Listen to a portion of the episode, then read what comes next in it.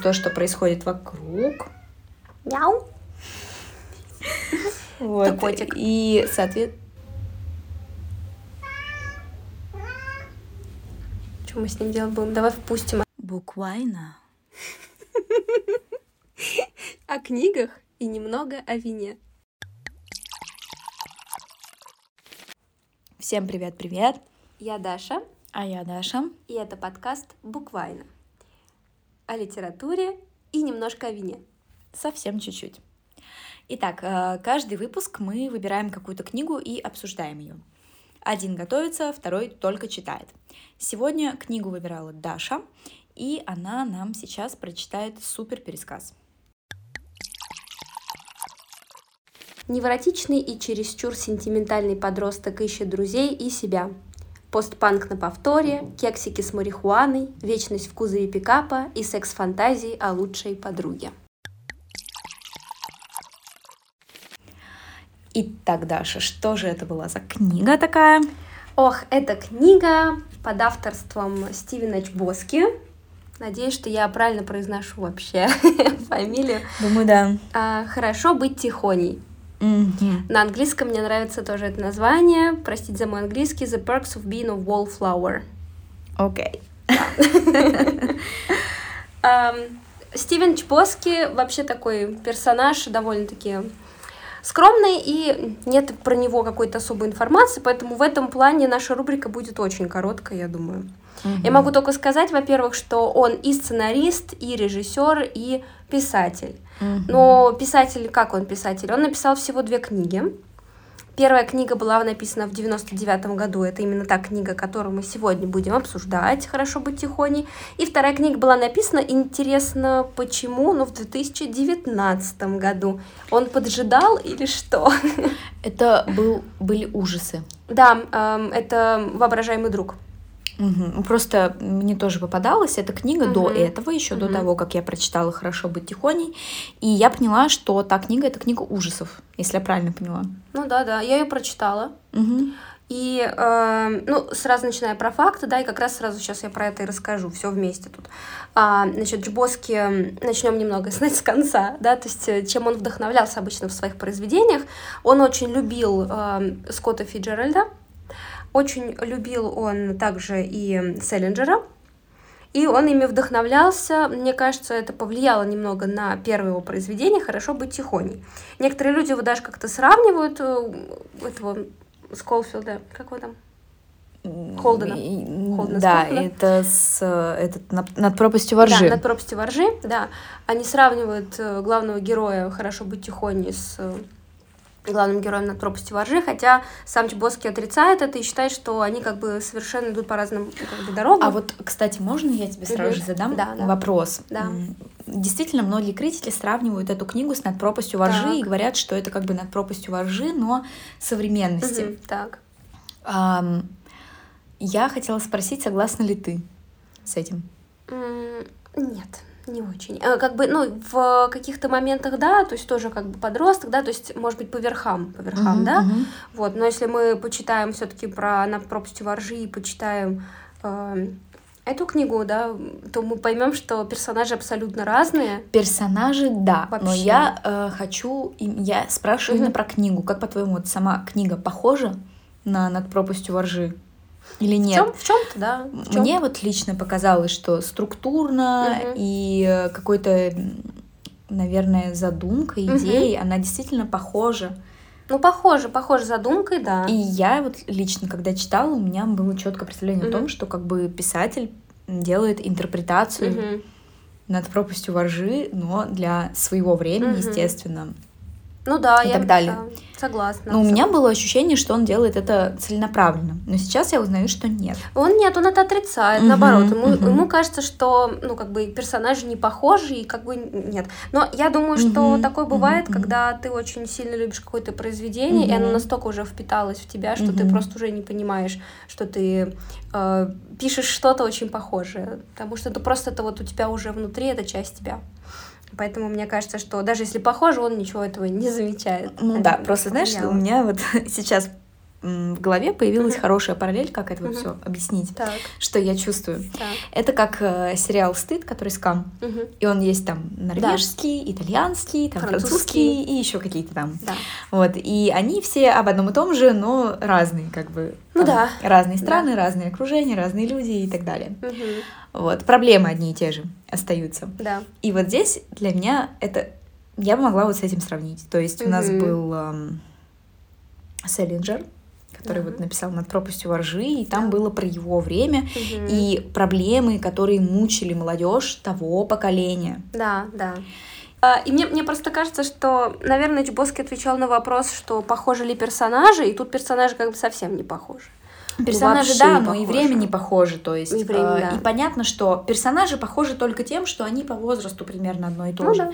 да, да. Вот. И суть в том, что действительно какие-то проблемы в подростковом возрасте, они действительно схожи во все времена. Но это только часть. Мгм. А большая часть это все-таки разная. И Мгм. на это влияет эпоха, то, что происходит вокруг, Да, да. всякие веяния и так далее, э, Да. интересы, что интересует молодежь Ну да, и да. все такое прочее. И мне кажется, что, несмотря на то, что книга написана в 99-м году, сейчас, в 23-м году, она, в принципе, довольно-таки современная. Мне кажется, что она затрагивает больш- ну, большинство проблем, которых сталкиваемся и мы сейчас. Подростки точнее. Да, но вот здесь я не согласна Ага. то, что у книги стоит эм, рейтинг типа 18+. А, да, у нее стоит рейтинг 18+. Да. Я ее покупала давно, и не был тогда еще рейтинг. Вот у меня стоит. Я бы на самом деле его сделала пониже, потому что эти вот все проблемы, которые Мгм. здесь поднимаются, уж если это и полезно кому-то прочитать, то, наверное, подросткам, которые вот сейчас э, в старших классах школы, и, наверное, им было бы полезно прочитать Да. эту книгу, чтобы понять, что, ну, во-первых, э, не все так плохо, как им кажется, да, и все те Мгм. ситуации, которые им кажутся такими ужасными сейчас, в будущем они, возможно, не будут иметь значения. Ну, то есть, как бы нужно готовить себя к тому, что жизнь, она многогранна. И вот э, тот момент, что происходит сейчас, это не момент на всю жизнь, это не момент навсегда. Ну, конечно. И не нужно э, слишком это все преувеличивать, да, гиперболизировать Мгм. все, что происходит с тобой сейчас. Ну да, посыл такой в книге, да, сейчас немножко отвлекаемся от Чбоски, в том, что ты не один, и ты всегда сможешь найти себе ну, э, друзей, и это очень важно найти друзей, людей, которые тебя поймут и примут тебя таким, какой ты ты есть, вот и во всех своих чудачествах, да, в люб- с Мгм. любыми травмами. Друзья — это те, кто примут тебя любым. И вот этот посыл, он нужен именно людям 14-15 лет, даже меньше. Да, окей, там есть как бы ну, такие Э, моменты, да? Да, здесь есть про наркотики, про Мгм. алкоголь, про вот это вот все. Но давайте будем честны. Ну да, в Э, 12 молодежь- лет, 12 лет они уже все об этом знают, по-моему. Да, ну к 16 они точно уже знают. все, уже. Там, там 14, столько опыта 15, уже. все уже, все это, все уже можно. Конечно. Если мы думаем о том, что в 14-15 лет нет секса, да, скорее всего его нет, но Мгм. все о нем уже знают. Да, да, поэтому... да, и все далеко уже не цветочки. И поэтому меня вот на самом деле пугает вот это вот, что все боятся говорить про секс э, с подростками, Мгм. и это плохо. Наоборот, с ними нужно говорить про секс, они должны знать. Да, А, да. Нужно вот эти вот уроки сексуального образования. Контрацепции больше всего. Ну, да, чтобы им вообще объясняли, что к чему и как, э, чем чревато то и все, и чтобы они не боялись об этом говорить на Да, самом да, деле. да. И как плохо в 16 лет Потому что они все равно сделают, если они задумали там принять наркотики, они их примут, они задумали выпить, они выпьют, они задумали заняться сексом, они это сделают. И Да. остановить мы их не можем. Что мы можем сделать? Это мы можем с ними говорить об этом. А еще мы можем их э, расположить к тому, чтобы они сами говорили об этом с нами. Да, да. А еще мы можем купить им хорошую книгу, которая вызовет у подростка доверие, да, и Мгм. какие-то приятные эмоции. И, может быть, даже выступит каким-то авторитетным источником, потому что, ну, обычно, а, книга, да, ну вот зачем Мгм, там, мгм, я книги мгм, буду читать? мгм. Не, не, это неинтересно. Но эта книга, она действительно ам, очень простым, простым языком написана, да, как бы как будто бы вот на одном языке с подростками. И в этом плане, как будто ты сидишь, и тебе рассказывают вот это, и ты хочешь верить. в вот то, что пишут, и хочешь вот пообщаться с этим Чарли, это же как такой друг твой, который тебе пишет письмо. И мне кажется, что это вот, наверное, очень важная книга. Я бы ее, если бы я делала какие-нибудь топы, я бы ее включила в топ, наверное, 10 книг, которые нужно прочитать человеку от 14 там, до 18 лет. Угу. Вот именно не, пла не, там, не планка такая высокая, где классика, там вот это все. Не-не-нет, нет, вот именно жизненные книги, которые стоило бы прочитать людям до 18 лет. Угу. Я сама, к сожалению, прочитала с 19. Я ее прочитала в 29. Смотри, волшебное число. Он ее написал в 99-м. Ты прочитала в 29. А вторую книгу написал свою в девятнадцатом году. Цифра 9. Ну, я прочитала вовремя. А я в 19 ее прочитала. Боже, магия цифр. Да, вот мы так занимаем паузу, потому что про Чбоски на самом деле сказать нечего. А про само произведение на самом деле очень много что стоит сказать. Вот, но я вернусь все-таки к Чебоске, да, давай да. немножко про да, него да. еще поговорим, чтобы все понимали вообще, что это за писатель такой. А, он вот этой первой книгой своей, которую написал «Хорошо быть тихоней», сразу себе обеспечил так скажем, титул талантливого писателя. Он попал я в яблочко с этой книгой, mm-hmm. во-первых, потому что, наверное, он э, прямо метил в сердце эпохи mm-hmm. со всеми вытекающими. А, естественно, он там до этого как сценарист режиссер выступал, у него там что-то было, он даже а, получил какую-то премию на престижном э, фестивале, по-моему, что-то про инди-фильмы. Про это очень мало сказано, поэтому я могу только вот предполагать, что он там что-то получил. А, в, в итоге, он, то есть в любом случае он участвовал в фестивалях, э, вот, и этот фильм, у него даже нет рейтинга на кинопоиске. Это какой-то очень такой фильм, я не знаю, наверное, единицы видели этот фильм. Угу. А, и потом уже вот дальше начал писать. И писал он эту книгу «Хорошо быть тихоней» пять лет. Он да сначала, ладно. да, он сначала, в общем-то, начал только, он хотел написать историю, навеянную Фиджеральдом, про то, как э, девушка с парнем едут по какому-то тоннелю, влюблены и так далее. Ну, в общем, такая фиджеральдская, фиджеральдовская история, без сюжета особо, да, то есть там есть просто чувство, какая-то маленькая очень история. люблю Фиджеральда. Обожаю Фиджеральда. Просто мой один из самых любимых писателей. Ночь нежна, Великий Гэтсби. Да. А. Сюжет по минимуму, да. но зато атмосфера, господи. Да, да атмосфера, персонажи. И визуализация, это просто да. О, на уровне. Нам надо про него как-нибудь поговорить. Да. Так вот, да, и вот он навеялся именно Фиджеральдом, и хотел написать что-то такое. Но у него не шло дело, и он очень долго думал, что же ему там написать, и, в общем-то, заступорилось все аж на пять лет.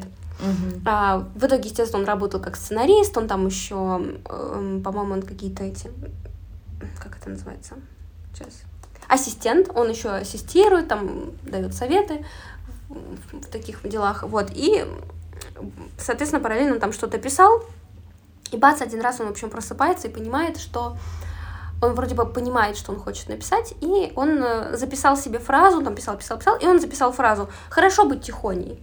Ну, то есть вот они как бы perks, да, эти плюсы mm-hmm. того, чтобы быть тихоней. И такой смотрит на эту фразу, ну, блин, какая-то классная фраза, я ее хочу в названии. И он решил так назвать свое произведение. И он сразу понял, что он хочет написать, все, вдруг как-то завертелось, история совершенно отдалилась от той, что он хотел сначала, и он написал половину книги за месяц, и вторую половину он там взял отпуск от всех своих работ и написал ее там буквально за пару-тройку месяцев всю книгу, в общем, дописал. Угу. А, настолько он был увлечен этой идеей. И сам э, автор говорит, ну, Чепоцкий, он говорит, что а, часть героя Чарли это все-таки он. Угу. Потому что он также видит, как Чарли, он тоже видит все со стороны. Вся жизнь, как бы она у него проходит мимо него, но э, он все замечает. Вот, поэтому персонаж Чарли довольно близок. Хотя он говорит, что у него не было никаких особых травм в детстве. А про это мы еще поговорим, про Чарли и его травмы. А, и, ну и на, по самым верхам, а, то, что надо было сказать в начале, я скажу в конце, то, что Чбоски родился 25 января 1970 года, и по гороскопу он водолей, что бы это ни значило. Не значило. Да. У нас, по-моему, первый водолей, да, в нашей, мне кажется, в нашей череде писателей. Ну, вроде бы да. Родился он в Пенсильвании, в городе Питтсбург. И, соответственно, даже повествование идет там. этого маленький там город, Питтсбург, и он про него пишет, потому что знает, что писать. И он родился, удивительно, в украинско-польской семье. Интересно. Да. В Америке? Да, в Америке. Родился. Ну да, он родился в Питтсбурге, да, но как Мгм. бы его родители Мгм. были мигрантами из Польши и Украины. Мгм. Кто из откуда, ну, не- неизвестно. И он еще написал, кстати, сценарист к фильму «Красавица и чудовище». М, Интересно. Да.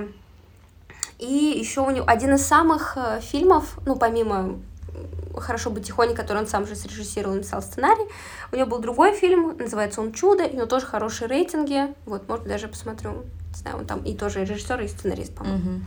Вот остальное там так, я не знаю, не особо на слуху, и у некоторых даже нет никаких рейтингов. На кинопоиске, по крайней мере, никакой оценки нет остальных его работ. А, вот, но вот этой вот работой «Хорошо быть тихоней» он, в принципе, себе проложил дорогу и считается со- оди- очень талантливым, очень талантливым писателем, сценаристом и режиссером. Мгм. И чуть-чуть про воображаемого друга, просто в качестве бонуса. Мне эта книга очень не понравилась. А, Я ее прочитала, она очень толстая. И я думаю, что вот я хотела начать как раз в начале, да, что вот он вдохновлялся, первое свое произведение, он вдохновлялся Фиджеральдом, он вдохновлялся Селлинджером, а вот последняя книга вот эта, то есть вторая, он вдохновлялся Кингом. Я он Кинга тоже так подумала, что ты сейчас скажешь, что Кингом. Он любит Кинга, он называет его классиком. То есть он, О, Для меня он тоже классик. ну да. Вот, у него был список классиков, которые он любит. Там был Фицджеральд, там была Айн Рэнд, а, там был э, этот э, э, Сэлинджер, и Мгм. там был Кинг. Мгм. Вот, ну и так много названий было. Вот, и, соответственно, я так понимаю, что вайб-то вот отсюда как раз идет кинговский. Но если выбирать воображаемого друга и любую книгу Кинга, я выберу Кинга. Мгм. Потому что воображаемый Кинг... Ой, воображаемый Кинг. Воображаемый Кинг. Можно писать ему письма. Дорогой воображаемый Кинг. А у вас есть ваш воображаемый Кинг? Да.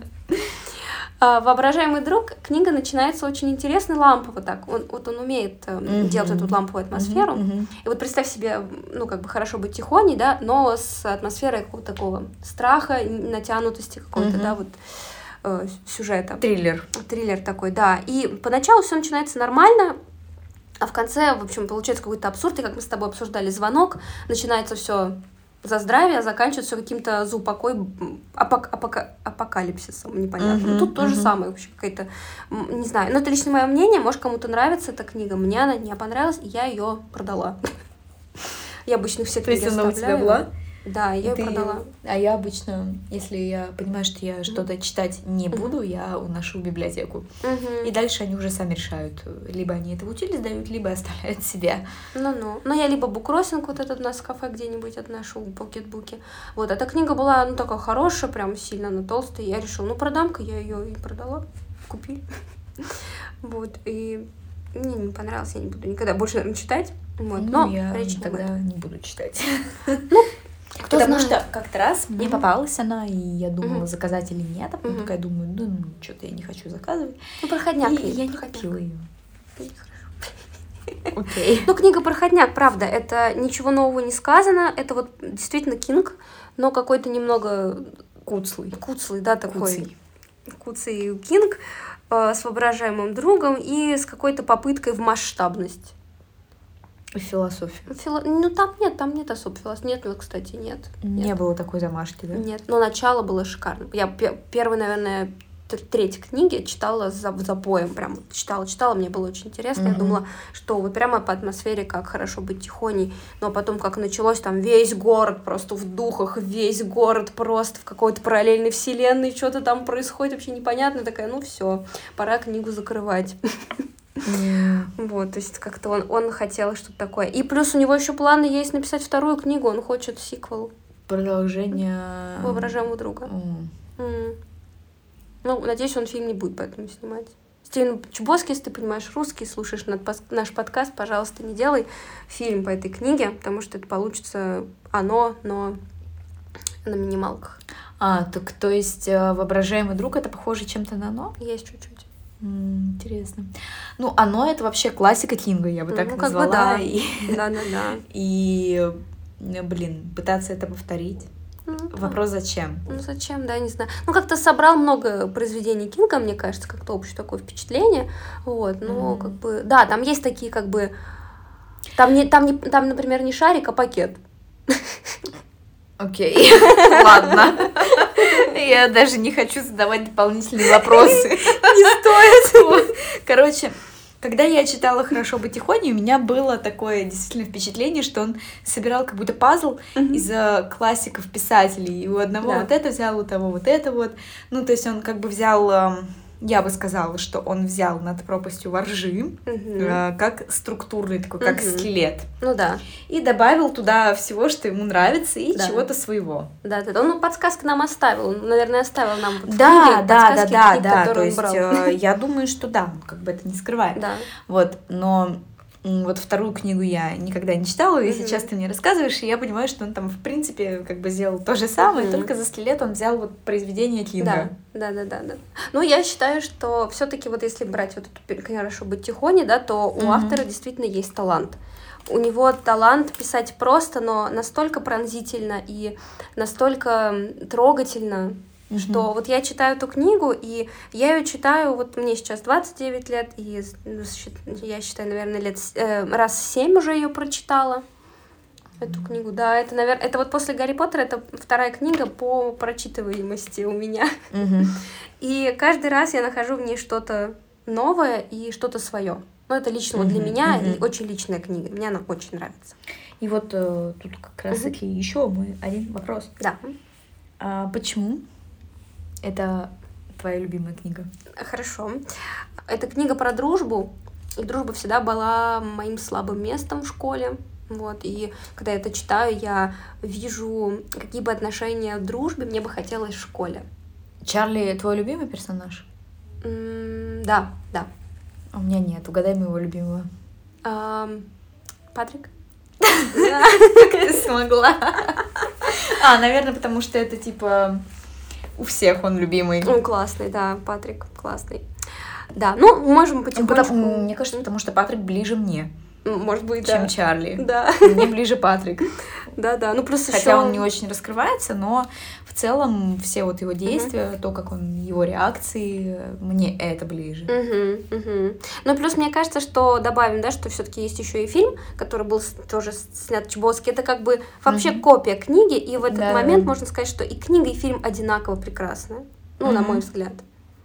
И, но, естественно, в фильме больше экспрессии, и, по крайней мере, благодаря Эзри Миллеру, которого сейчас принято очень ругать, то, что это, отменять даже, э, герой все-таки Патрика заиграл новыми красками. Он прям стал очень ярким А персонажем. почему его отменили? А он же там это какие-то... Он, он все, все странно очень ведет. Он, короче, то пробирается кому-то в дома, что-то там делает. Ну, он, в общем, короче, какие-то гадости делает. Ну, он вообще странный. Мгм. Вот. И его сейчас принято вообще везде пинать и отменять за это. И я читала интервью Vanity Fair э, с Чебоски буквально вот, ну, 2001 года, ой, 20 2021 года, и такие глупые вопросы ему задают. А вы чувствуете ответственность за то, что вы взяли на роль такого актера? Что за бред вообще? Я А вообще не люблю, когда принято кого-то отменять. Я Мне тоже считаю, вот- что это довольно глупо. Конечно, а, поведение Эзри Миллера странное, правда странное. Он там вообще просто ни с того ни с сего вламывается в дома обычных людей, что-то там делает, ну, по пьяни там или еще что-то. Ну, в общем, считает, что у него куча денег, он знаменитый, он может делать, что хочет. Вот, но это как бы не значит и не отменяет его таланта. Он действительно Знаешь, хорошо сыграл. серию Боджека, где Боджек Да. ворвался в свой собственный дом. а Да-да-да, это уже был не Господи, боже. Да. Вот, ну, в общем, мне нравится именно актерский талант Эзра Миллера в, в фильмах, Мгм. которые я смотрела до отмены, тем более. Вот. Тебе понравилось, как он сыграл? Да. Мне кажется, он прям ну, я классно. давно смотрела, Мгм. но я помню, что да. Я прям вот читаю книгу снова, да, и вижу именно Эзру на роль Патрика. А вот, кстати, на роль Патрика Мгм. я вижу его, а вот на роль Чарли не вот этого мальчика. Да, а кого? А на роль Чарли Так. я вижу актера, э, который в Игре престолов играл Рамси. Да ладно. А, этот. Да, и он еще в отбросах э, играл Саймона. М. И, короче, и в Игре престолов Рамси. Вот почему-то я Чарли вижу вот в виде Саймона из отбросов. Все понятно. Ну, а, а я как-то вот осталась э, заложницей этого образа, и мне как бы, ну, подходит, Мгм. на мой взгляд. Но Сэм я, кстати, вообще не вижу в роли Эмма Эмма Уотсон. Да, для меня это какое-то другое лицо, я не могу ее описать, это Мгм. никто конкретный, но Мгм. это свое какое-то лицо, другое. Ну вот да, вот, вот тут я согласна. Мне тоже Эмма Уотсон как, э, как актриса для персонажа Сэм. Ну, не знаю, мне, мне не, не вызвало никакого негатива, но мне кажется, что Эмма Уотсон всегда играет каких-то одинаковых невротичных немножко мадам. Мгм. Ее же также воплощение этой красавицы из красавицы чудовищ тоже была немножко такая нервная. Да. Она а ты вообще- знаешь, что ее звал на свидание принц? Да ладно. Да, М. было дело. Когда она ходила на свидание с принцем Англии. О, Ну. Это было давно. И Ничего из этого не вышло. Ну, судя по всему. В общем, э, можем потихонечку переходить уже к книге, как мы уже почти фактически его перешли. Потому что про Стивена Чбоски, как я говорила, сказать особо Да, это был нечего. такой харасмент. Да. Сейчас с нашей стороны. Мы перешли к книге без ее согласия. Блин. Ну, в смысле, что мы говорили про Чбоски, ну так переходили к книге. Ну, это, кстати, в тему. Да, да. Ну что, теперь, в общем-то, по существу с согласия книги говорим про книгу. А, как мы уже, наверное, сказали многократно, книга, она была написана в 99 году, и, соответственно, но, соответственно, она-то была, хоть и написана в 99-м, она повествует не о подростках 99 года, она повествует скорее о подростках какого? 80-х, да, где-то так? А, Не помнишь? четко 91-92. А, вот, 91 нужна. Точно, блин, я не обратила внимания, окей. А, вот, то есть чуть-чуть раньше. Но это как бы не важно, потому что фактически у подростков э, вот этого времени и нашего времени проблемы похожи. А, и это роман эпистолярный, скажем так, да, то есть Да, это роман, сто который процентов. написан письмами. И у меня это вообще предвзятое отношение к эпистолярному жанру, мне не нравится письма. Я читала Дракулу, мне не понравилось, например. Дракула эпистолярный роман. Да, там все в письмах. Мне просто не хотелось его читать, и Там все в письмах. Мне не понравилось вообще. То есть это как-то по мне, так это убрало половину драматизма и половину вообще событий все в Я тебе потом посоветую эпистолярный роман, Так, который тебе понравится, хорошо. и который был написан давно. Давно. Окей, хорошо. Он тебе Я- понравится. Я с удовольствием почитаю твою рекомендацию. Вот, то есть, и, естественно, я изменила свое мнение, потому что почитала «Хорошо быть тихоней» и поняла, что на самом деле это один из неплохих очень способов ам, помочь читателю да, оказаться в центре событий. Да. Мне это понравилось, и он довольно ловко с этим расправился. Получилось очень неплохо. И получается, что это серия писем, написанных главным героем Чарли о своей жизни, обыденной абсолютной жизни, будучи подростком, который поступил в старшую школу, перешел, так скажем, из среднего звена в старший и никого в школе не знал. Начинаются письма как раз э, с самых последних дней лета, когда он собирается в школу и не очень-то этому рад. И э, тональность произведения уже с самого начала нам говорит о том, что эта книга будет наполнена меланхолией. Не зря для меня лично саундтреком для этой книги является песня The Smiths Asleep. Я знаю эту песню. Sing me to sleep, блин. вот. И она ну, звучит в фильме, соответственно, и очень действительно и действительно она подтвердила мою догадку, что это очень-очень хорошо вписывается в повествование. А, И почему же все начинается плохо? А все потому, что у Чарли был друг, который покончил с собой. И с этого как раз начинается книга. Но это мне вот показалось, что это так походя, потому что а, Чарли это был его друг, но Да. он понятия не имел, что у его друга есть вообще какие-то проблемы, Ну да. что он а, собирается покончить с собой, что у него вообще есть какие-то проблемы. Ну да, ну И да. даже когда его спрашивали школьные психологи, Мгм. как бы делился ли он чем-то подобным, то он этого не знал. Да, он говорил, расплакался. если это и было, то я этого не знал. И кричал, что он бы мне все сказал. Да, ну то есть э, суть в том, что мы этого не видим. И мы на самом деле, как читатель, мы не знаем, почему Майк Да. закончил, покончил э, с жизнью самоубийством.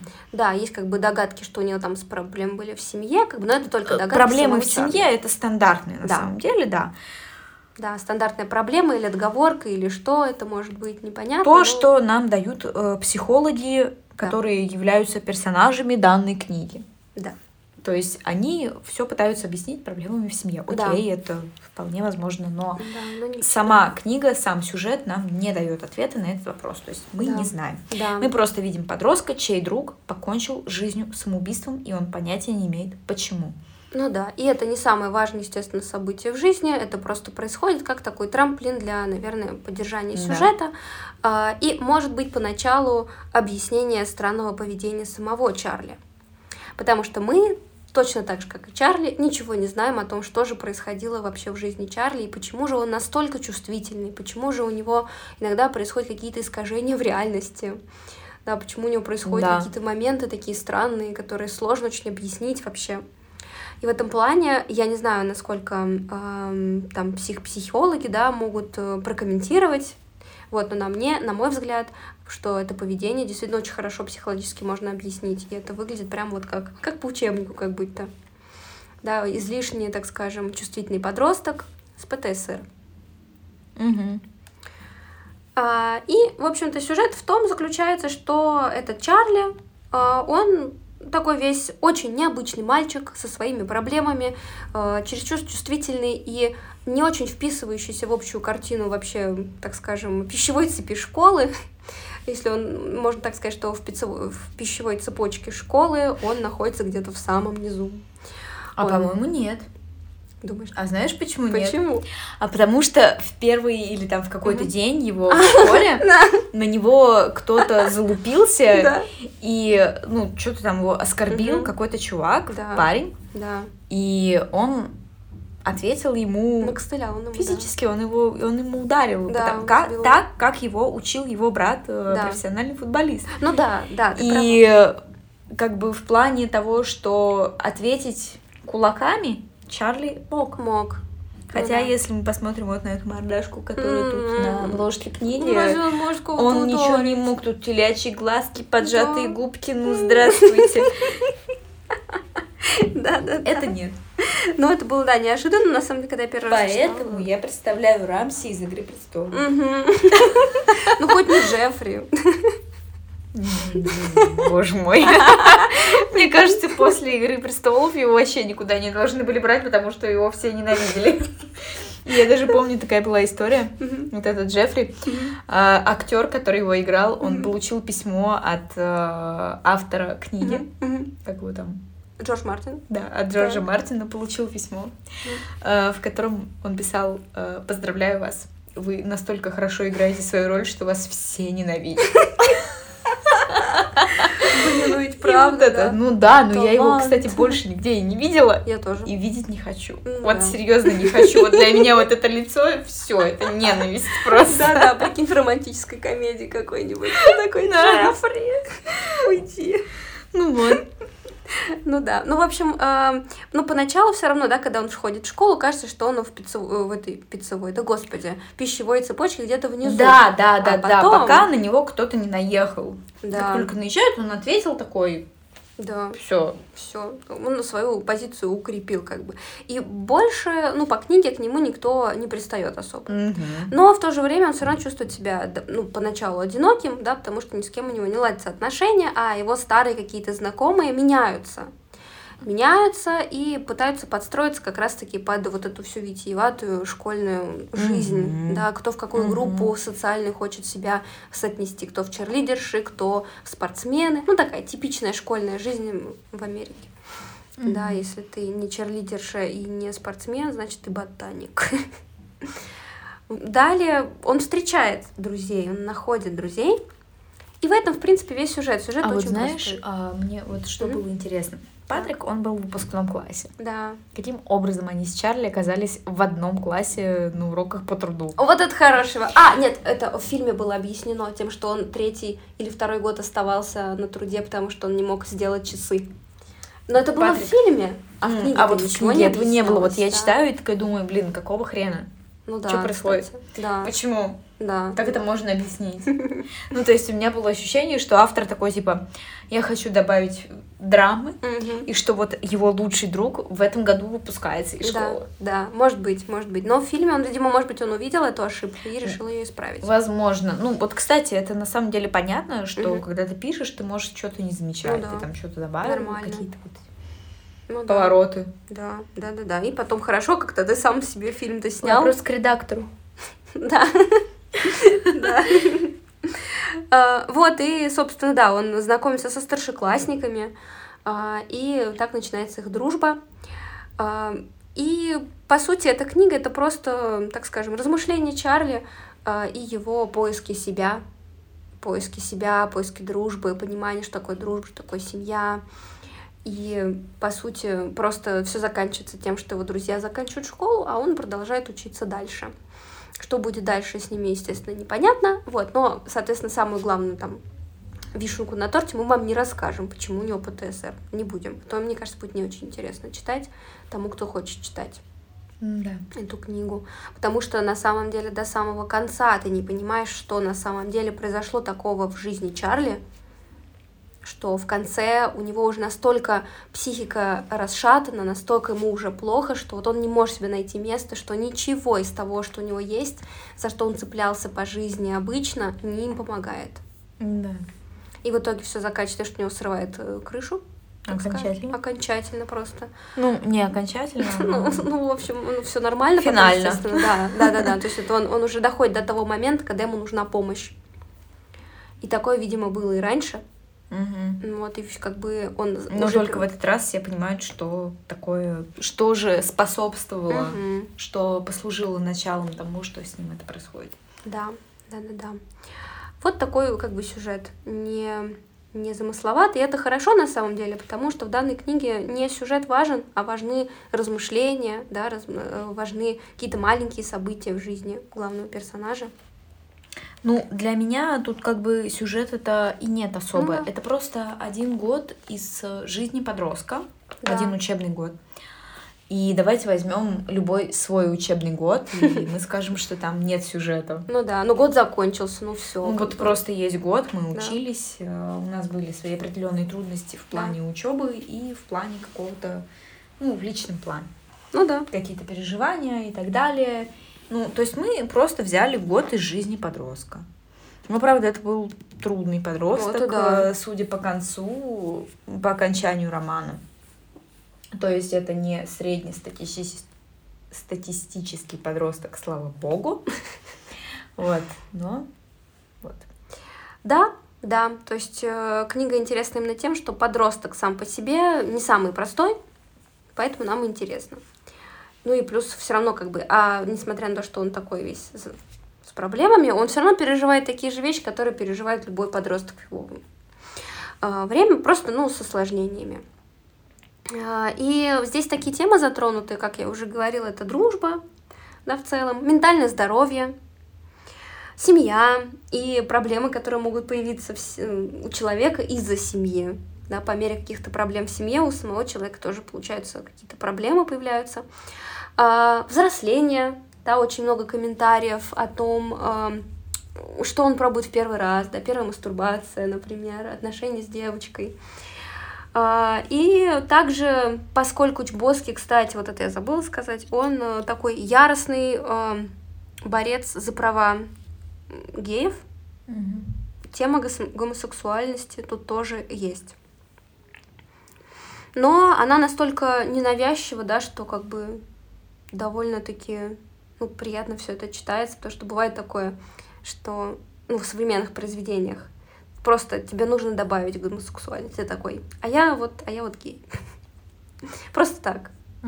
А тут все обусловлено, и все это очень интересно читать. И история Патрика, который является, да, как бы геем, а, довольно интересная и драматичная.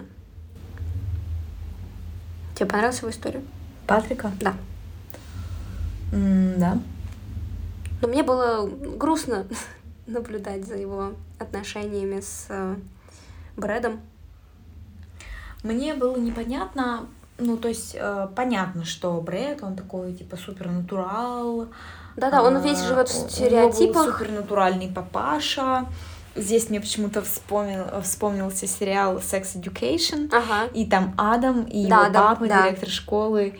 И вот Адам такой супер брутальный, который нападал там Да, на, на бедных, на бедных такой, геев. да. Вот, потому что он на самом деле сам, Сам был геем. гей, да, да, да. Вот. Но э, здесь, как бы вот этот Брэд, Мгм. он изначально был с Патриком, Да. но изначально он говорил, что ой, я там перепил, я вообще ничего не помню, и Да, так да, далее, да. и так далее. Но потом в итоге все-таки между ним и Патриком все было открыто, то есть они оба понимали, что они в отношениях. И когда его застукал отец Брэда, опять же, я здесь могу понять, что Брэд э, порвал с Патриком и так далее. Ну, потому что это был там звездный футболист, т.д. и т.п. Все от него ждут, что это вот, ну, супер натурал. Ну да, супер натурал. Ну, окей, мне было понятно, что он порвал с Патриком. Мне был непонятен момент, когда потом Патрик и Чарли были в парке, где геи знакомятся друг с другом, и там они встретили Брэда Да. с каким-то другим мужчиной или парнем. Ну вот да. это мне непонятно. Да, мне тоже удивилось. То есть, э, насколько так? я понимала, что Брэд испытывал чувство к Патрику, но из-за отца он не мог. Ну да, он пытался Ну, это то есть скрыть. отец, когда это узнал, все, он это вот все при, прикрыл. И я думала, что проблема в этом. Ну, что он, в принципе, пока Мгм. не общается с другими мужчинами и ничего такого. Ну, Но видимо, казалось, нет. что тут было, тут было дело в чем-то другом. Я не знаю в чем. Вот я не могу это объяснить на самом деле. Мгм. Опять же, для меня это ошибка автора. Может быть. То есть он сначала все выставляет так, что Брэд это жертва а, такого супер давления со стороны отца, который вот за натуральность там и так далее и тому Мгм. подобное.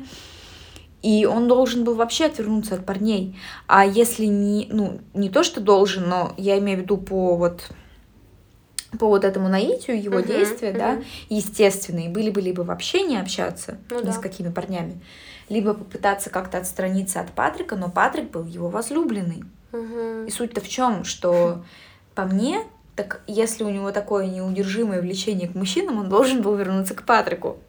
Но он не вернулся к Патрику, он пошел к каким-то левым Мужика. мужикам из парка. Это да, был сомнительный такой эпизод. Зачем он это делал? Ну, нет, ну понятно, зачем ему как бы хотелось. Просто как бы влечение. А, Я не знаю. Но он потом еще и Патрика избил. Их драка там была, вот это вот все. Ну, за- зачем все тоже? Не такое? избил Патрика. Нет, что-то я упустила. Он назвал Патрика пидором. Да, ну там же драка А была. потом. Патрик и попытался его избить. Он Мгм. наехал Да. на Брэда. Брэд защищался. Мгм. Тут вступили его друзья. Да, и Друзья Чарли в том Брэда. числе. И они получилось, что в пятером на Патрика. Мгм. И тут вступил Чарли, Да. навалял там друзьям Брэда, потом сказал Брэду, что он и ему наваляет, если что. И на следующий день они встретились на продленке. Да, на, этом, На продлёнке. наказание. Да, с э, Брэдом, Чарли Мгм. и Брэд. Да. И Брэд ему сказал спасибо, Да. что ты остановил их. То есть он-то не хотел, чтобы его друзья Ну да, вступались. да, да. Брэда почему не отстранили от занятий? Потому что он не нападал, он Мгм. защищался, он только защищался. И то, что его друзья вступили в это, Мгм. это было их решение. Ну да. Они же там То все есть стая сам друг Брэд, за друга. он никого не бил, он только защищался. Точно, да. Я вот этот момент э, что-то по-другому как-то себя представила, видимо. Ну Мгм. так э, вот в том и суть. Ну да. Э, ну, и типично это поведение сразу обзываться, да, как бы я тут ни при чем. Потому что он футболист, Да. он же звезда футбольной команды. Да. И понятно, что когда к нему подходит парень, такой потлатый, и что-то там Ну, у него э, есть свои- ему говорит перед своей командой, Да. перед его командой, там какое-то Мгм. замечание делает. Он должен как-то себя защитить. Ну да. я, я его ни в коем случае не защищаю. Для меня это было тоже отвратительный поступок, что, как он сказал, что пидор, и то, что все вокруг засмеялись. Да. Ну, нет, конечно, нет, конечно, нет. и Я это не оправдываю. Ну да, он просто, наверное, понимал, что у Патрика есть как бы своя репутация, да, наверное. Это было ни, почти ни для кого не секрет, кто такой Патрик, мне кажется. Он не особо скрывал. Он ради только этого и скрывал, ради этого Брэда. Мне кажется, что он гей. Да вот я не знаю. Вот по книге это непонятно. Ну, понятно, я, мне так э, показалось, как бы, не знаю. Фильм я смотрела очень давно. Мгм. Я практически ничего не помню, поэтому можно сказать, что я читала книгу обособленно от фильма. Мгм.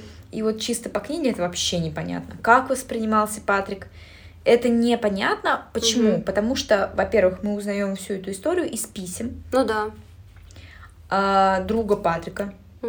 И он ничего не говорит о том, как смотрели другие. То есть мы видим Да, Патрика ну глазами Чарли. Чарли. Ну да. Все. Да, да, да. Ну вот, поэтому Иного поскольку мы не видим. я фильм как бы не так давно смотрела, на меня как бы наложилось одно на другое.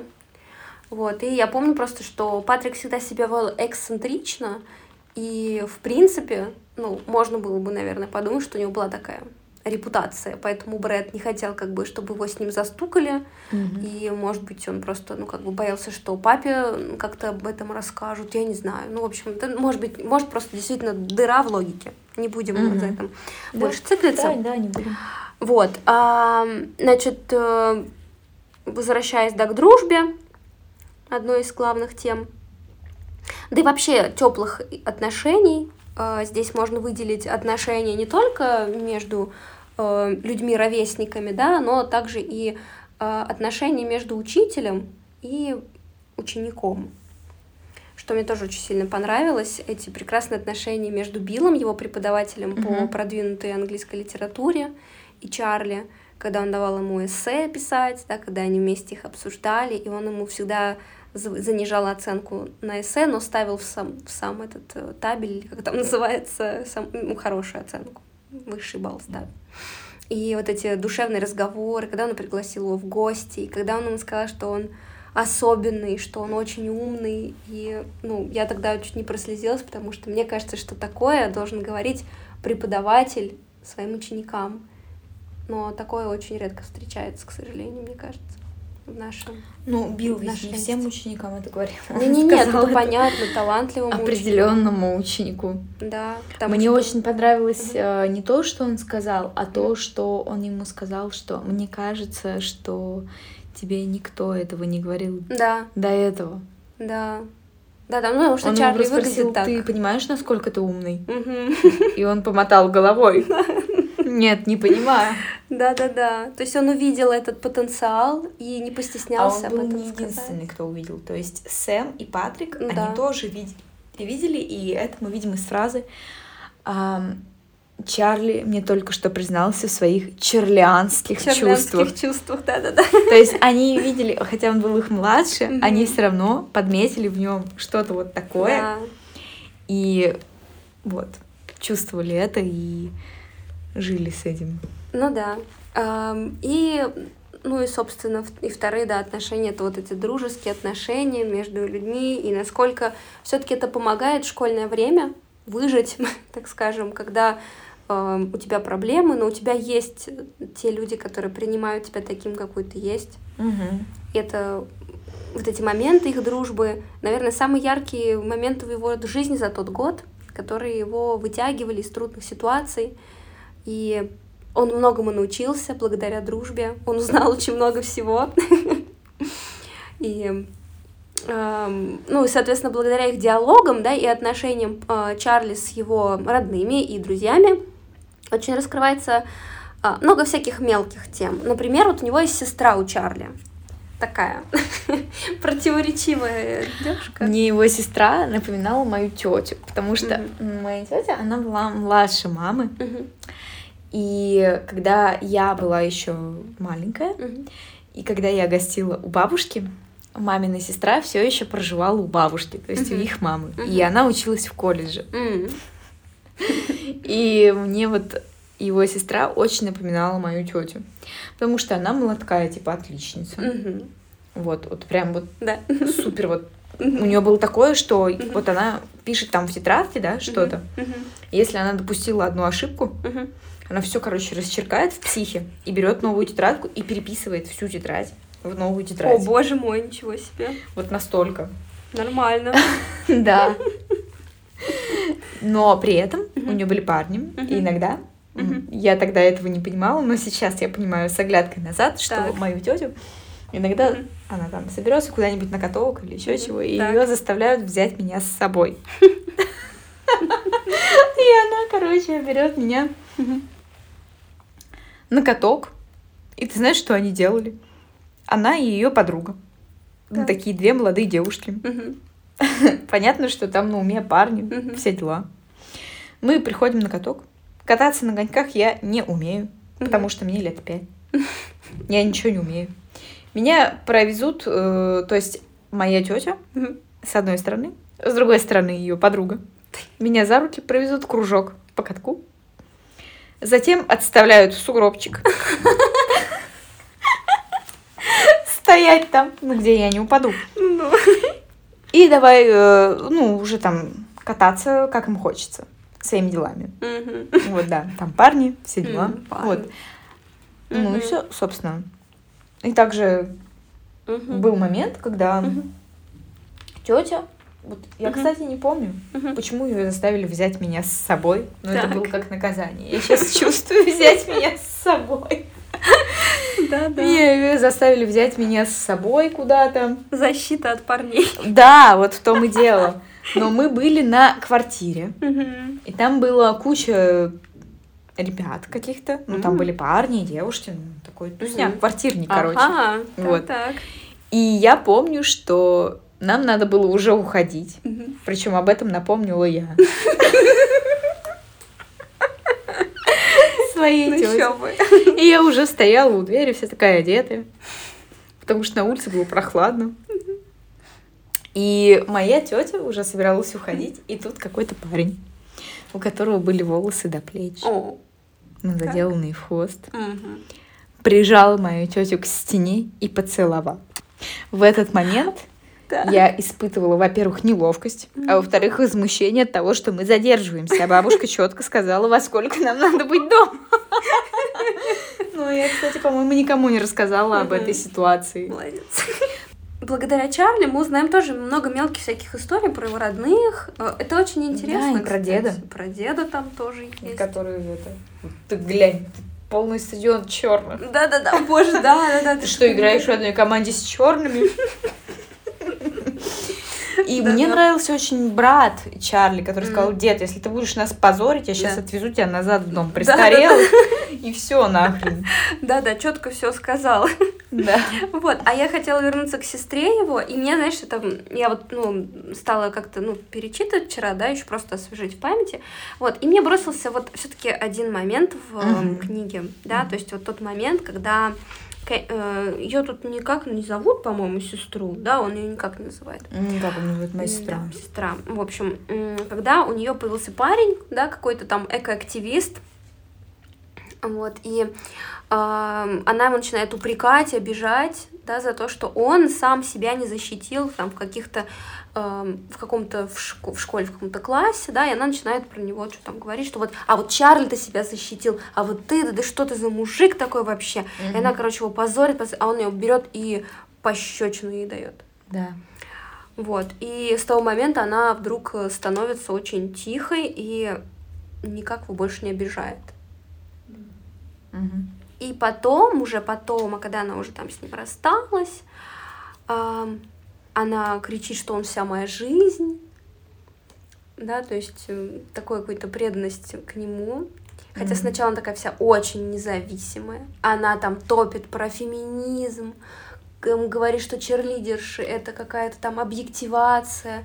То есть через нее как бы идет такая легкая сатира вот этих вот ярых феминисток, которые по сути на самом деле ими не являются. То есть она-то по сути не феминистка, она просто нахваталась этих идей и э, и просто вот их озвучивает, так скажем, озвучивательница идей. Мгм. Я бы это так назвала. Вот. И потом дальше идет такое интересное развитие, значит, ее персонажа. Она расстается с этим парнем, и у нее там появляется, по-моему. А, нет, там пробел. А, она да, она забеременела от него, а он типа это не мой ребенок. А, и, соответственно, она с ним расстается, она делает аборт, она с ним расстается и начинает читать книги по психологии. Там так и было написано, что она начала читать книги по психологии, но это значит, что я стала, хочу стать независимой, типа что-то такого, да. А потом э, идет тоже также фраза, простая фраза, но значимая. Она нашла себе нового парня и перестала интересоваться психологией. Да-да-да. То есть получается, что вот правда, она и не феминистка никакая, и ей главное это парень. Ее центр всей ее вселенной, получается, парень, несмотря на то, что она такая вся прям вот и штабелями там парень за ней ходит, и она их там всех строит, как он пишет, да, и всех унижает, принижает. А по сути, ей главное, чтобы был мужик. Получается. И то, что он ее ударил, видимо, это было уважение для нее, что ли, такое. То есть, в смысле, он обрел уважение в ее глазах. Что ты думаешь по этому поводу? Я думаю, что это женщина, которая не знает себя, которая хочет быть особенной, независимой, интересной, но mm-hmm. при этом она реагирует на какие-то ситуации, mm-hmm. типа как вот это, когда ее ударили. Дело в том, что она не знает, как реагировать на эту ситуацию. И поэтому mm-hmm. ее реакция это ничто. И этот парень, который за ней постоянно ухаживал, ухаживал, ухаживал, угу. и сначала они не были в отношениях ну, да, до да. момента, когда он ее ударил. Ну да, кстати. Он ее ударил. Да. И Чарли это видел, видел, что сестра никак не отреагировала, а просто ушла, и потом заявила, что теперь они встречаются. Угу. Ну, здесь, окей, есть два случая, да, когда угу. человека поставили на место, и он такой, окей, наконец-то попался тот, кто поставил меня на место. И второй случай, когда человек видел уже подобное у своих родителей, например, и подсознательно, подсознательно. И он ждал, когда это повторится. Вот оно повторилось, и он такой, окей, теперь я чем-то обязан этому человеку. Он меня ударил, ну, значит, я у него в подчинении, и я обязан быть с ним. А, на самом деле в книге не объясняется, почему. Почему она никак не отреагировала. Ну да. Ну, серьезно, то есть. Иногда там делаются намеки, что отец угу. и мать вот всех этих детей, да. они не должны были быть вместе. То есть там была mm-hmm. суть в том, что они не то что по любви, mm-hmm. а то, что мать забеременела, ну, да. и отец бросил все свои планы и женился на ней, и mm-hmm. вот они теперь живут. И потом родились еще дети. Да. И периодически там были моменты, когда говорилось о том, что были очень натянутые отношения между отцом и матерью.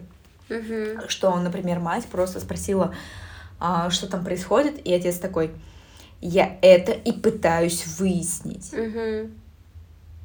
И да. вот в таком духе. И то угу. есть э, у меня было на самом деле ощущение, что отец, ну не знаю, как насчет матери, угу.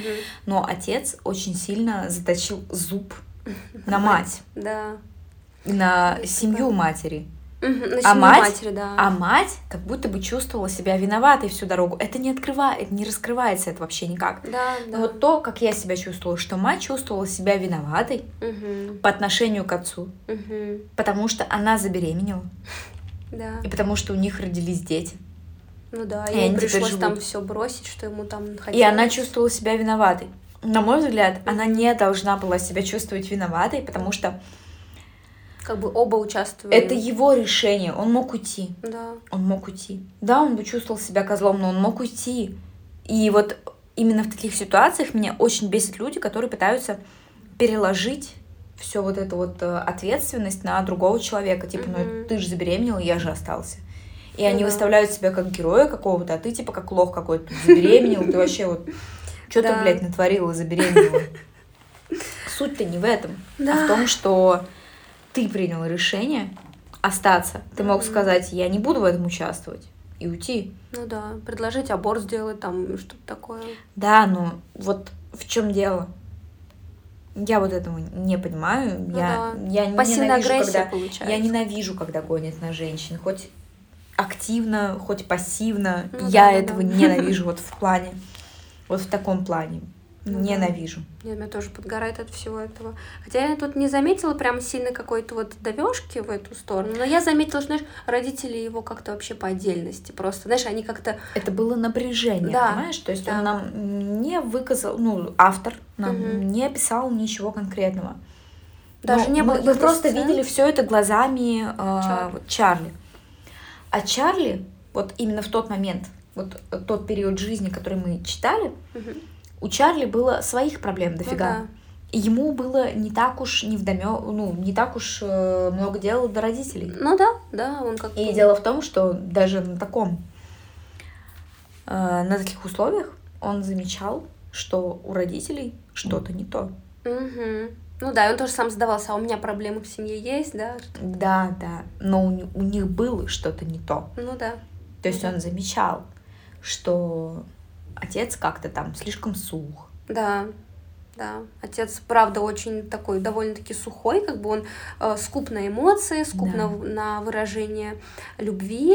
И понятно, да, что к Чарли он все-таки его сын, да, то есть это его дети. Естественно, он за них и может быть и гордиться, и злиться на них, да, то есть, но что дать ему, надо дать ему должное, он, ам, поскольку вырос сам в семье, где царствовал насилие, сам он поклялся себе, что никогда этого не будет. И он, в принципе, ну, за исключением одного маленького случая, он этому следовал своему обещанию. Мгм. Вот, в этом плане он хороший как бы отец.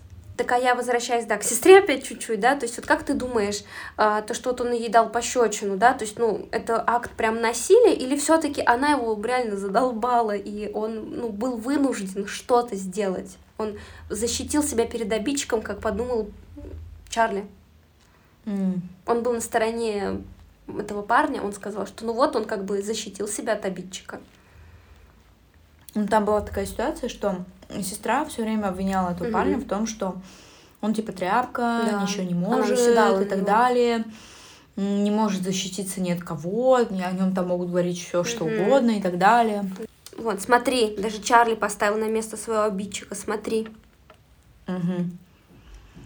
Ну, вот здесь, типа, даже Чарли, они его взяли как малыша какого-то, Мгм. который тут вообще... Да, малыш какой-то не может. сам кулачком своим защитился. Мгм. Удивительно. Здесь сестра была обидчиком. Просто этот парень, он был слишком, вот как я вижу, Мгм, он был слишком целеустремлен и настойчив, мгм, и пытался приударять за ней, несмотря ни на что. мгм. И нарвался. И нарвался. Но с другой стороны, я не могу вот так однобоко судить, потому что я не знаю, что было у него в семье. Я не знаю, способствовало ли что-то в его воспитании к тому, что он ударил женщину. Склонна считать, что это была просто ну, мгновенная слабость, он был на эмоциях, и мне кажется, что это ему не свойственно. Мне кажется, что он больше именно как раз-таки такой эм, уваж- уважающий и такой четко, чутко настроенный. Он сделал ей всякие подборки музыки, и эм, ну, я думаю, что это было довольно искренне. Она ему нравилась, и просто она реально его застала врасплох, она на него очень сильно налегала. Хотя, Мгм. конечно, не стоит тоже его оправдывать, все-таки в любом случае всегда есть решение просто, ну, хотя бы просто прикрикнуть, что ли, да, там, ну, хватит, там, я могу. Есть решение уйти. На мой взгляд, уйти, если тебя да. вот настолько зажимает, Да. вариант уйти. Да, то есть просто все, я не могу это слушать, я не хочу, я, я ухожу, все. Мне кажется, это самое лучшее, что ты можешь сделать в каком-то конфликте, в котором, ну, тебя, на тебя реально налегают, наседают и не дают тебе ничего сказать даже, в принципе, в Мгм. ответ. Вот. э, Ну, я думаю, что мы так все равно с тобой обсудили, в принципе, все, ну, да, в целом. По как бы, да, сюжету. по сюжету, да, соответственно, Про самую, Чарли. по самую главную фишечку сюжета мы говорить не будем. А, Я очень надеюсь, что после нашего подкаста хоть кто-нибудь захочет эту книжку прочитать. А, У вас появится желание, и, э, соответственно, поэтому не будем портить- удовольствие. И, ну, я хотела сразу да, задать у тебя вопрос самый главный, да, Ага. который я обычно задаю. Так. Понравилась ли тебе вообще эта книга? Что ты хочешь про нее сказать? Твои впечатления. М. М. Хороший вопрос. Я скажу так, что Да. книга мне понравилась, но она не вызвала у меня какого-то восторга там и так далее. Возможно, если бы я ее прочитала, а, ну хотя бы там в универе угу. или в школе, она бы вызвала у меня восторг. Почему? Потому что она бы имела больший отклик. А сейчас то, что я прочитала, я уже, в принципе, прошла этот ну, да. этап этой жизни, я уже пережила все вот эти угу. переживания, героя и так далее. Угу. Но я скажу, что книга приятная, угу. и прочитать ее а, хорошо и полезно. Угу но людям, которые... Полезно людям, которые не пережили свой подростковый кризис. Да, может быть, кстати, Скажем так, да. то есть вот если бы я тогда читала, это было бы вот просто вау. Угу. Мне была бы нужна эта книга на угу. самом деле. Но вот сейчас я уже просто пережила хорошо и не очень, там угу. какие-то моменты вот угу. эти вот которые описываются в этой книге, на самом деле, проблемы mm для подростка, и я ее прочитала вот буквально за последние три дня. И она не вызвала во мне такого отклика, потому что я это все уже пережила. Ну, понятно. Для дело. меня это уже все пройденный этап. Но при этом книга хорошо и интересно написана. Да. И, ну, в целом, да, мне понравилась книга. Хорошо. А, так, ну и теперь, э, собственно, вопросы такие более... Угу. Какие вопросы? Какие? Какие? Более. Такие более. Такие более вопросы. Вопросные вопросы. Давай свой вопросный вопрос. Вопросный вопросик. Вопросные вопросы. Вау. О, да, это была любовная любовь. Любовная любовь. Блин. А, да, в общем, э, я тебе еще хочу задать несколько вопросов, не по содержанию книги, не про книгу, ага. да, а в целом так. просто навеянной этой угу. книгой. Угу. А, там в этой книжке Чарли обсуждал, э, рассуждал про свой м- золотой момент, так скажем, в школе. Ага да, или вообще в жизни. Ага. И это было на примере его брата, который был там такой игрок в бейсбол, да, и он там ага. же вроде, да. И э, футбол. Футбол, ну, в общем, не суть, я все время путаюсь эти игры. А, в общем, он там э, колледже, у него там все замечательно, и он там его по телевизору показывает. И Чарли думал, что вот он, вот золотой момент. И он думал о том, что его золотой момент это когда вот он с друзьями чувствует вечность. Угу.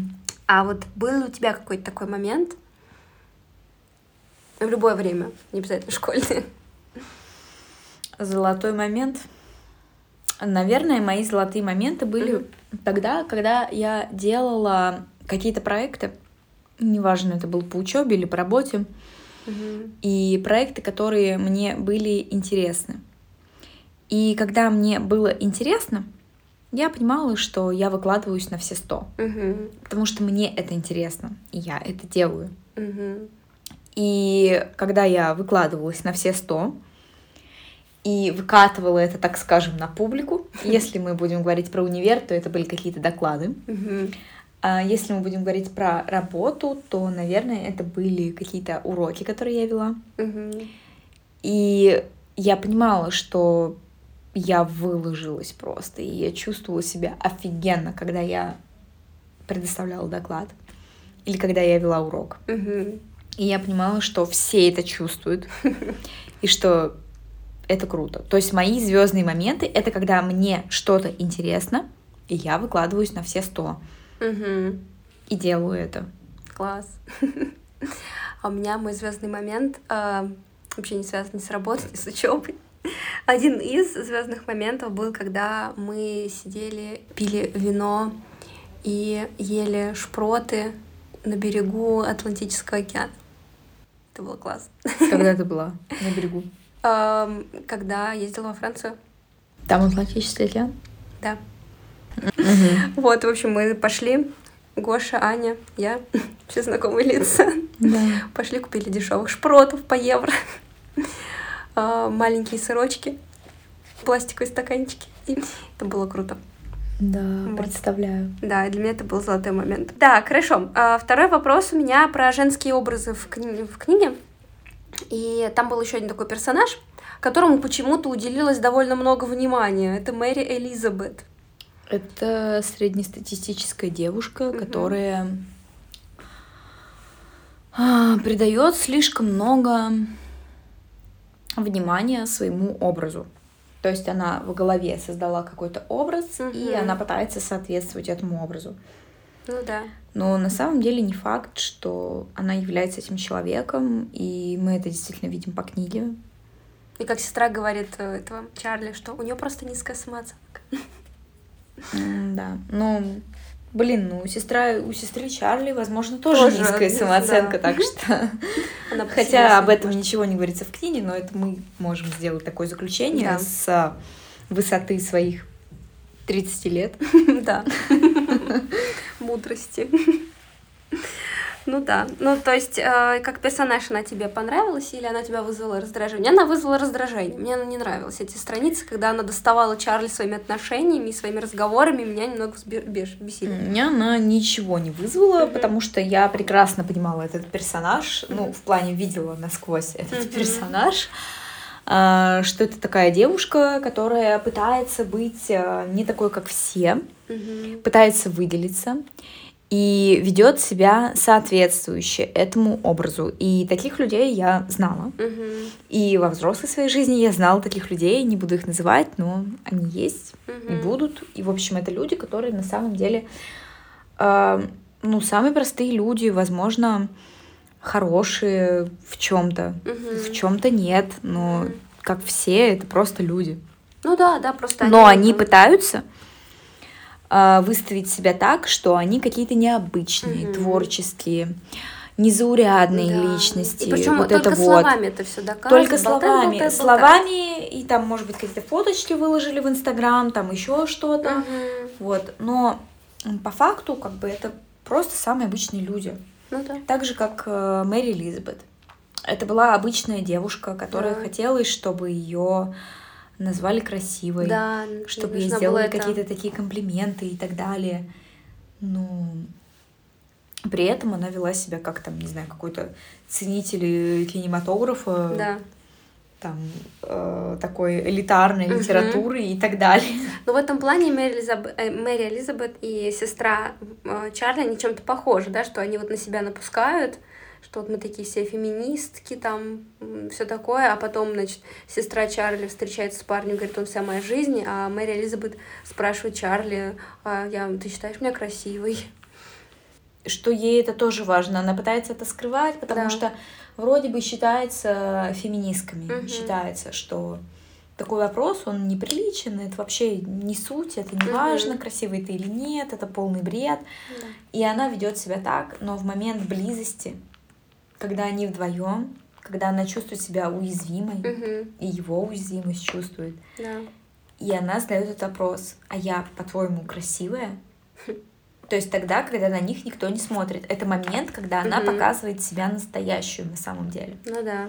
Ну, да. А все вот эти вот э, фильмы на иностранном языке с субтитрами в кинотеатре, какие-то там сборник стихов, э, стихов да. это все позерство. Да, да, согласна. Она такая. Мэри Элизабет. Она в фильме тоже, кстати, так это хорошо очень была подобрана. Не, и не помню. Не помнишь? Как в фильме. А она прям выглядит такая вот. Э, она же еще как девушка панк вроде, да? Там панк-движение, у них тоже это панк-роки журнал. Mm-hmm. Вот, она такая вся супер экстраординарная. Вот, и... А, ну и последний вопрос, это про музыку. Все-таки в книге очень много музыки, хорошей музыки, там прям целые плейлисты даже есть. Вот. А могла бы ты, например, подобрать какой-то саундтрек своим школьным годом? Mm. Хотя бы даже вот одну какую-то композицию, mm-hmm. может быть, которая бы была такой очень примечательной. My Chemical Romance Teenagers. Ла-ла-ла-ла-ла. Ла-ла-ла-ла-ла. Ла-ла-ла-ла-ла-ла-ла.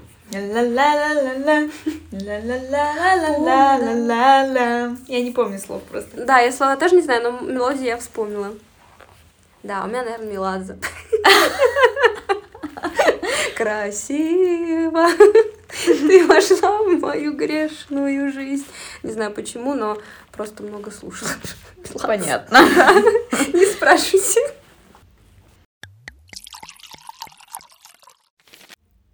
Итак, э, Даша нам сейчас прочитает отрывок из книги, который ей понравился больше всего.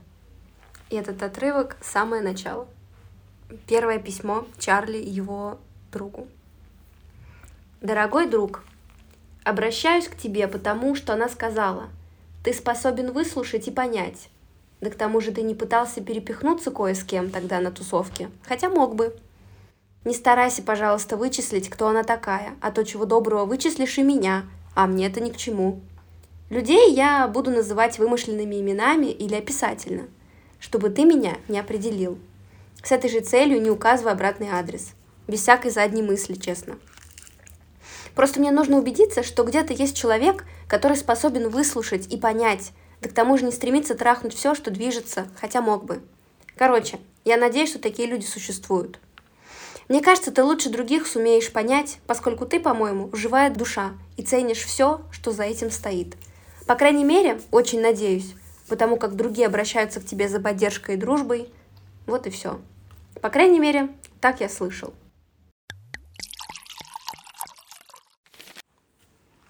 Ну что ж, на этом все. Спасибо, что дослушали нас до конца.